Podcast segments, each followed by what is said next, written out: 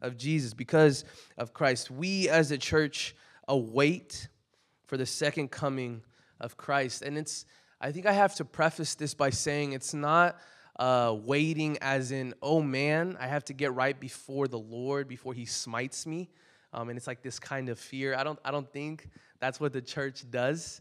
I don't think we come before uh, God in that type of attitude, but instead it's an attitude of hope for the complete redemption. It's a redemption. That's what it is. The Bible is a redemption story of all creation through his second coming.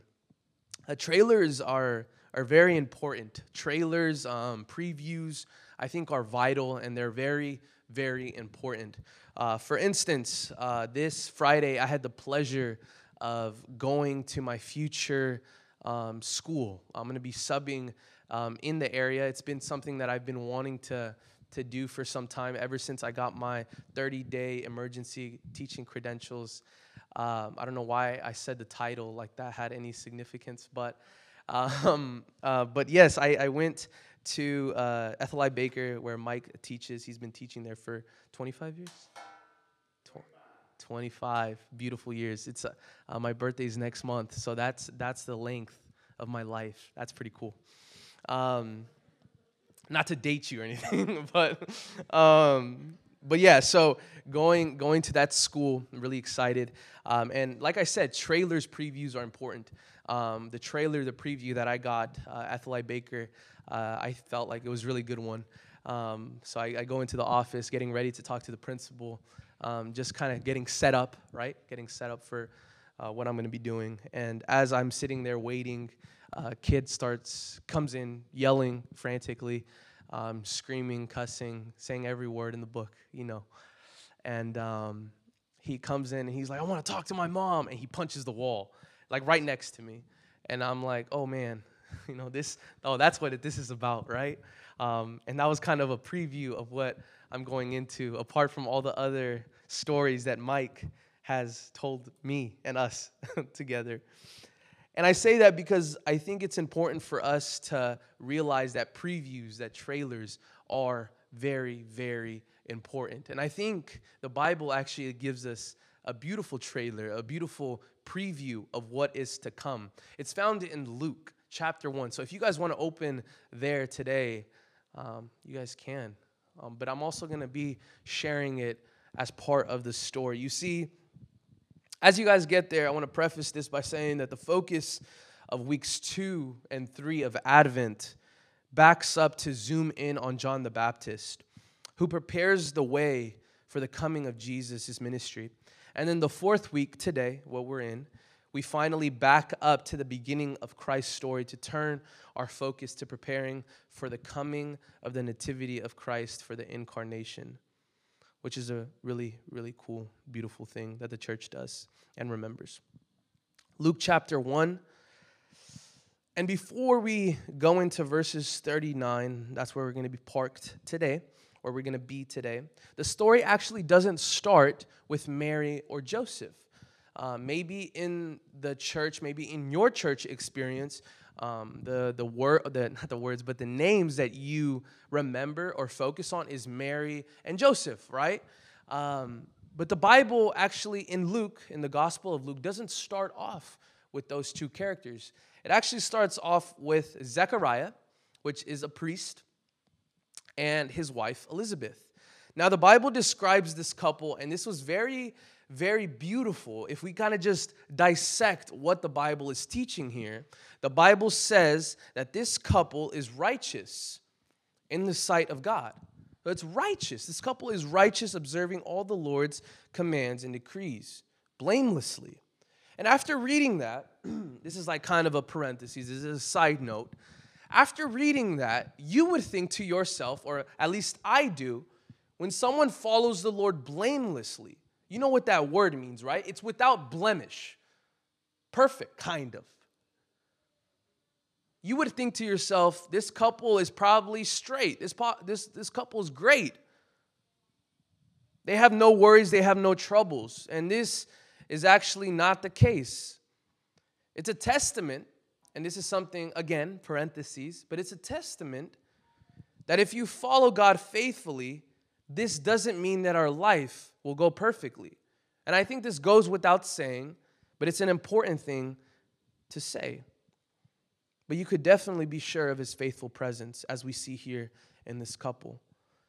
They were old, they were childless, and this was very, very unfortunate because Elizabeth wasn't able to conceive. Now, why do I say unfortunate? Well, for starters, no one wants to hear that they can't have children, right? That's just sad in it of itself.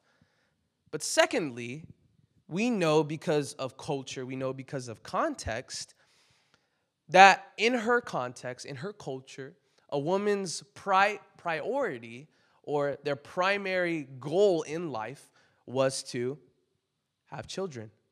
Being an elderly, infertile woman, wife, she had endured a lifetime of struggles. She had been treated as a failure most of her life.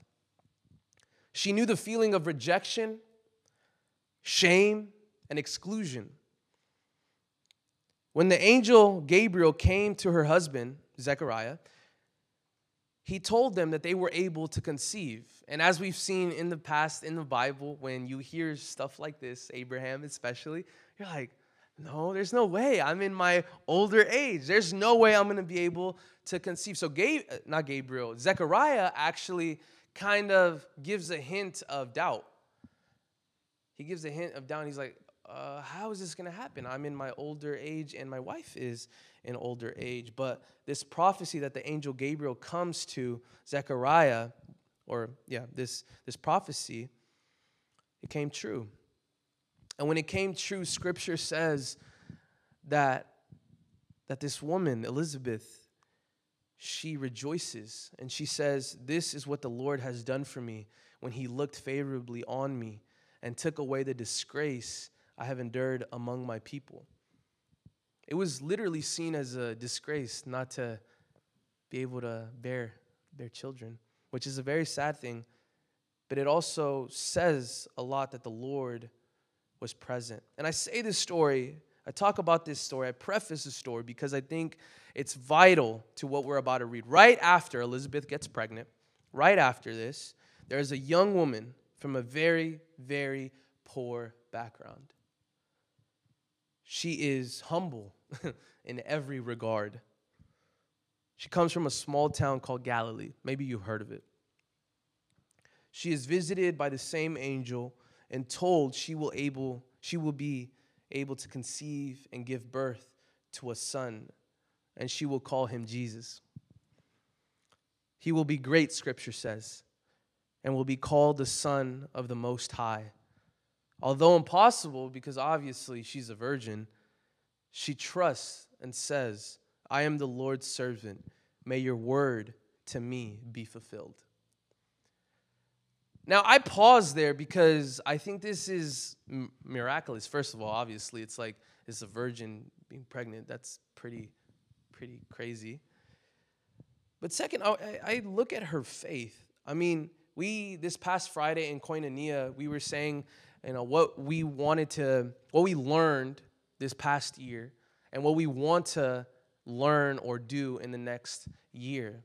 And a lot of us, most of us, what we said was we want to trust and we want to know God more. What a beautiful example here that Mary paints for us. Her faith and her trust in the Lord is something that should be sought after, I feel like. You think about it, the angel comes and, and tells her, Hey, you're going to have a son. You're going to call him Jesus. And she's like, Let's do it. All right? It's admirable, it's sought after. And she said yes to God, even if her context didn't support that idea.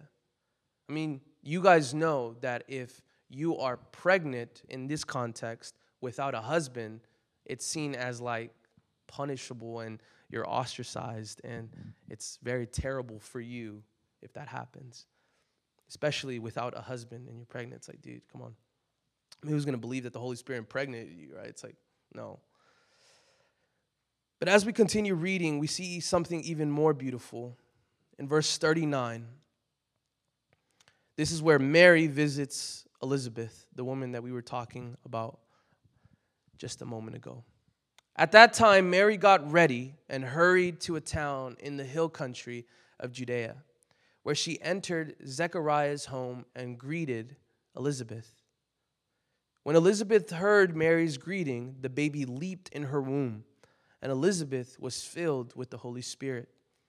In a loud voice, she exclaimed, Blessed are you among women, and blessed is the child you will bear. But why am I so favored that the mother of my Lord should come to me? As soon as the sound of your greeting reached my ears, the baby in my womb leaped for joy.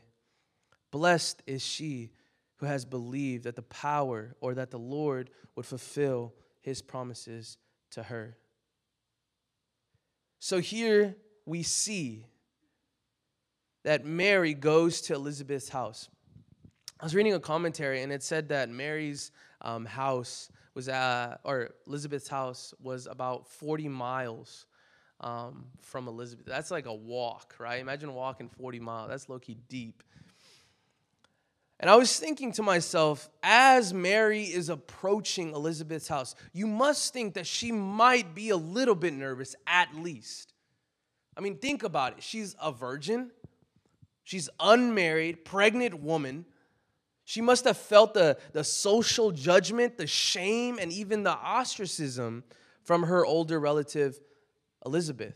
She's like, What is she gonna say when I approach her? What is she gonna do when I go and I tell her that I'm pregnant? What is gonna happen here? And instead of receiving her with this judgment, shame, and even ostracism from her older relative, she does the exact opposite. She treats her with honor. She overturns the social expectations and you think about it, it's because she knows, again, how it feels to be rejected, ashamed, and excluded. Elizabeth welcomes Mary, blesses and celebrates her, treating her more honorable than herself. Since the beginning, God was already working on overturning the world's expectations and world's structures Author Judith Jones says the spotlight shines on two women that are lowly and ashamed, through whom God has chosen to begin the transformation of this world. Expectation, hope. This is what we see in this passage. And you might say to yourself, maybe you're saying, I don't know what you're talking about, Los. I've never had this expectation. I've never had this type of hopeful joy that you're talking about, the way Mary and Elizabeth had. And I would say, sure, you do. Of course, you do. I'll give you a perfect example the new Spider Man movie that just came out. There has been so much hype around this film, so much hype. It's everywhere. If you know, you know. Matt was telling me yesterday that this dude on TikTok was talking about it I don't know if he was exaggerating, but he was talking about it for like a long, long time. And like if you go to his page, all you see is like Spider-Man stuff. And even if you're not a fan of Spider-Man, you had to like seen some type of like preview announcement trailer whatever, right? But you've seen that there's this movie coming out. There's this announcement, there's this preview about this movie. Everyone that I've talked to, at least, has given me a face of like, literally, I say Spider Man, they're like, like, amazed. Like, oh my gosh, this is the best movie I've ever seen. I'm not gonna spoil it because I haven't watched it myself, so you guys don't spoil it for me. But everyone, everyone, even strangers, have been giving me this excitement, face filled of excitement, to tell you that David and I, we went to Peet's Coffee on Friday. A lot happened on Friday. Uh, you know, kid punched the wall and this happened too.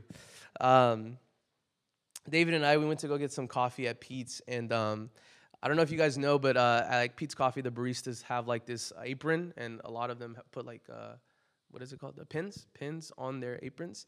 And I saw that one of them was uh, Spider Man, and I asked her, I said, "Hey, um, did you watch the new Spider-Man movie? And her face went from like just doing her day-to-day job, like normal, you know, checking us out, um, to complete and utter joy that came out of her face. To the point, to the point, I'm not lying, and David could testify to this. She was literally to the point of tears. That she was like, oh my, and maybe this is a little bit exaggerated, okay? But it's just, I, I was like, okay, maybe you're like doing too much. Uh, but she was like, oh my gosh, I'm gonna cry. It was so good, right? And then she was like, I'm literally gonna go see it tonight. This is a stranger pouring her, her heart out because of the new film Spider Man. And you guys know that it's probably gonna be a good movie. I mean, some have even said that their life peaked when they watched that movie. I don't know. This film had such high expectations, and they were met and went above and beyond. Now, this goes without saying, but we are talking about something much more important than Spider Man. And I think we miss this in church. I think we miss this when we talk about the coming of our Savior. Uh, it's kind of like a waddle when we talked about this. It's kind of like weak when we talk about this.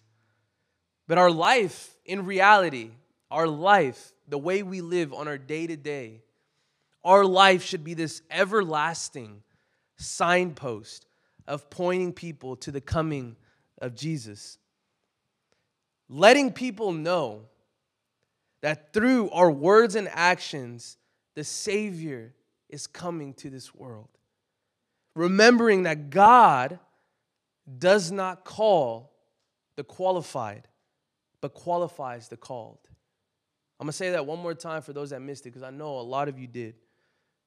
God does not call the qualified, but qualifies the called. My people, you are called. Every last one of you are called. Look at Mary. She's a humble young woman, not knowing left from right. And she is chosen out of all people, lowly in every regard, to carry the Savior of this world. And she goes on to say this beautiful, beautiful song. It actually resembles 1 Samuel, Hannah's song. It remembers that in 1 Samuel, I think, chapter 2. And Mary sings, My soul glorifies the Lord, and my spirit rejoices in God, my Savior. For he has been mindful of the humble state of his servant. Humble. From now on, all generations will call me blessed, for the mighty one has done great things for me. Holy is his name. I'm going to keep reading. His mercy extends to those who fear him. From generation to generation, he performed mighty deeds with his arm. He has scattered those who are proud in their inmost thoughts.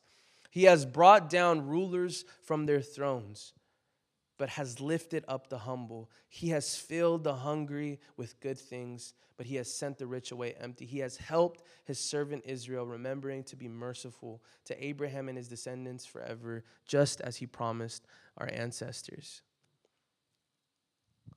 Since the beginning, God has been announcing.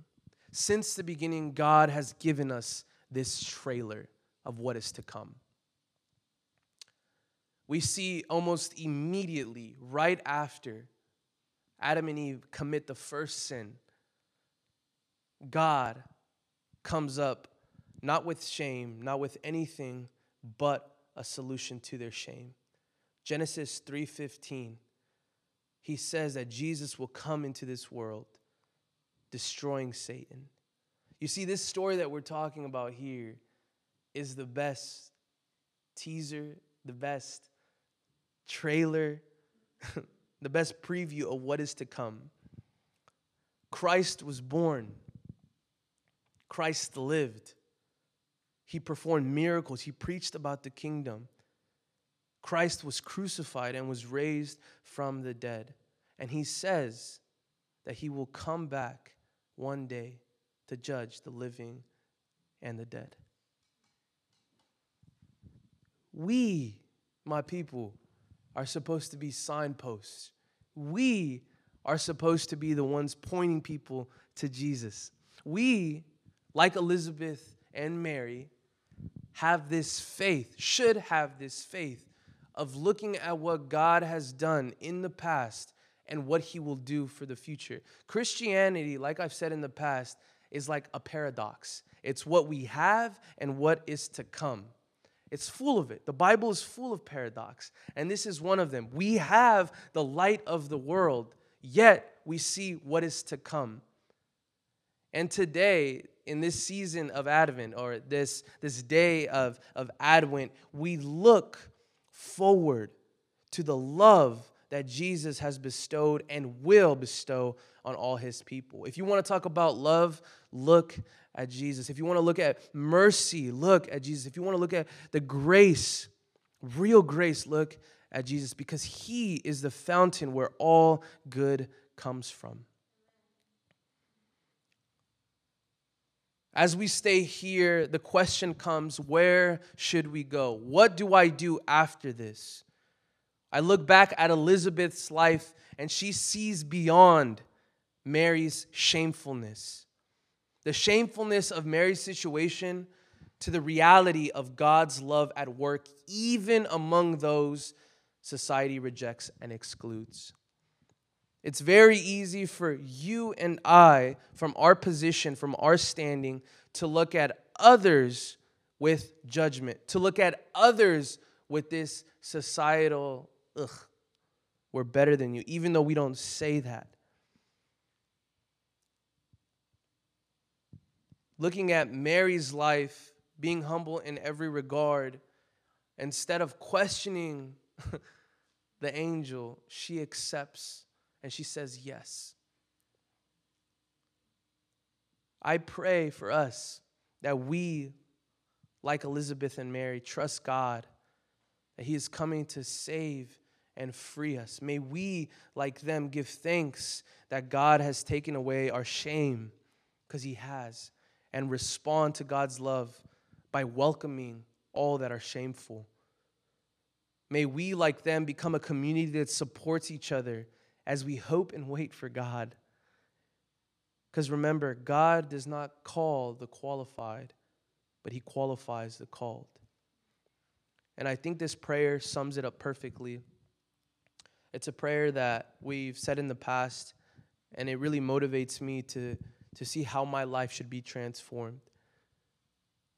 Lord, make me an instrument of peace. Where there is hatred, may I bring love. Where there is wrong, may I bring the spirit of forgiveness. Where there is discord, may I bring harmony. Where there is error, may I bring truth. Where there is doubt, may I bring faith. Where there is despair, may I bring hope. Where there are shadows, may I bring light. Where there is sadness, may I bring joy. Lord, grant me that I may seek rather than to comfort, rather to comfort than to be comforted rather to, to understand than to be understood, to love than to be loved. For it is by self forgetting that one finds, it is by forgiving that one is forgiven, it is by dying that one awakens to eternal life. The fact that God chooses to love us despite our flaws, the fact that He has no need for you, no need for us, perfectly illustrates how perfect His love truly is. Think about it. He didn't need us, yet He demonstrates His perfect love through Christ. The call for this afternoon is to take some time to reflect on how God's love has impacted your life. My people, let us figure out some tangible way this season to show the origin and the source of how much His love really means to you. As we reflect on God's love and saving work, let us remember that we are not only saved from death and sin. Pastor Tony uh, is the one that said this, I can't take credit for it. He said, We are not only saved from death and sin, but we are saved for. You see the difference? We're not only saved from, but we're saved for the participation of his mission. Being like Elizabeth and having that childlike faith of Mary, let us pray together to do this all together and reflect on his hope, peace, joy, and ultimately love. Why don't we stand up and pray?